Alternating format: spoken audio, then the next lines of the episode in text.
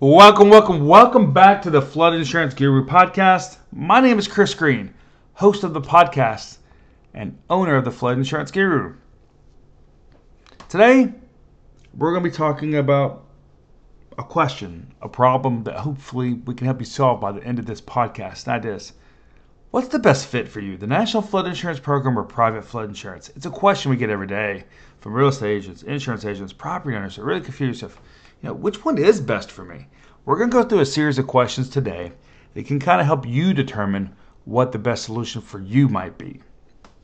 But before we get started on that today, remember, if you're looking for elevation certificate, potential flood zone changes, you can request those on our website, floodinsuranceguru.com. If you want any resources for the Flood Learning Center, that's also there. Also, jump over to our YouTube channel and subscribe there, where we do put our videos out there every week to help educate you on different flood topics and flood issues across the country. If you like the content that is coming out of this podcast, make sure to leave us a review on iTunes, Spotify, Google Play, so others can see the same value that you're hearing here. So let's talk about this today, and that is what is the best solution when it comes to flood insurance for you? Not for your neighbor, not for the commercial building up the street, but particularly for you. Because remember, Flood risk and flood policies are different for every structure and every situation. And that's why we want to go through these questions today to kind of give you an idea. So the first question is this if you were looking for more than $250,000 on a building, then private flood insurance might be a good solution for you because the National Flood Insurance Program only offers coverage up to 250,000. If you've ever had claims, particularly within the last five years, then a national flood insurance program may be a better solution because many private companies won't take claims at all. And if a claim was over a certain amount, they won't take it. Now, there are some that have these guidelines of within the last five years, but ever having a flood claim, you know, could lead, push you more towards the National Flood Insurance Program side.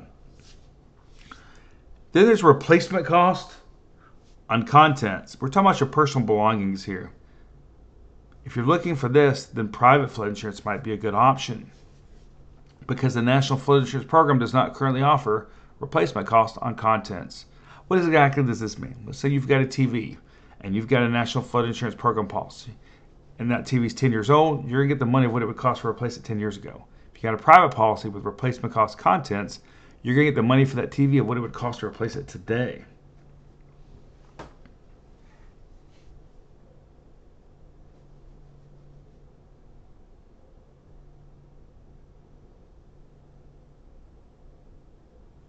So those are some questions that could kind of help you walk yourself down the path of hey, what, what's better for me, the private flood insurance, the National Flood Insurance Program?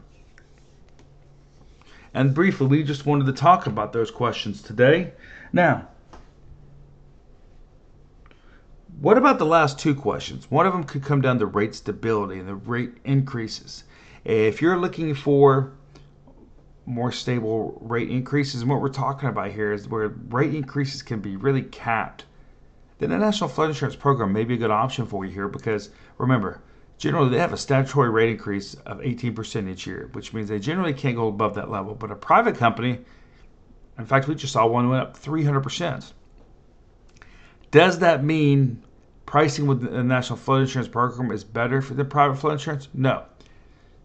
Which leads us into our next question if you're generally looking for better pricing, private flood insurance might be a better solution for you, but the problem is you might have to move your policy around a few times because of all the changes with these different private flood insurance companies. But it could still save you overall. So those are the five questions. So let's recap those a little bit. You're looking for coverage more than 250,000.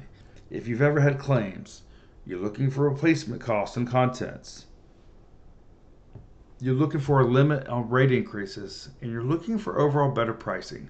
Those are five questions you should be asking yourself as you're out there getting these quotes with the National Flood Insurance Program and private flood insurance. So we hope that these questions can help help you go through this process. My name is Chris Green, president and owner of the Flood Insurance Guru, and I want to say thank you for tuning in to today's podcast. And remember, If you're looking for free flood resource, make sure to visit our website, floodinsuranceguru.com, you can check out our learning center, which we update every week. Thank you, and have a great day. And remember, everybody's in a flood zone. It's just a matter of how long it takes for water to get to you.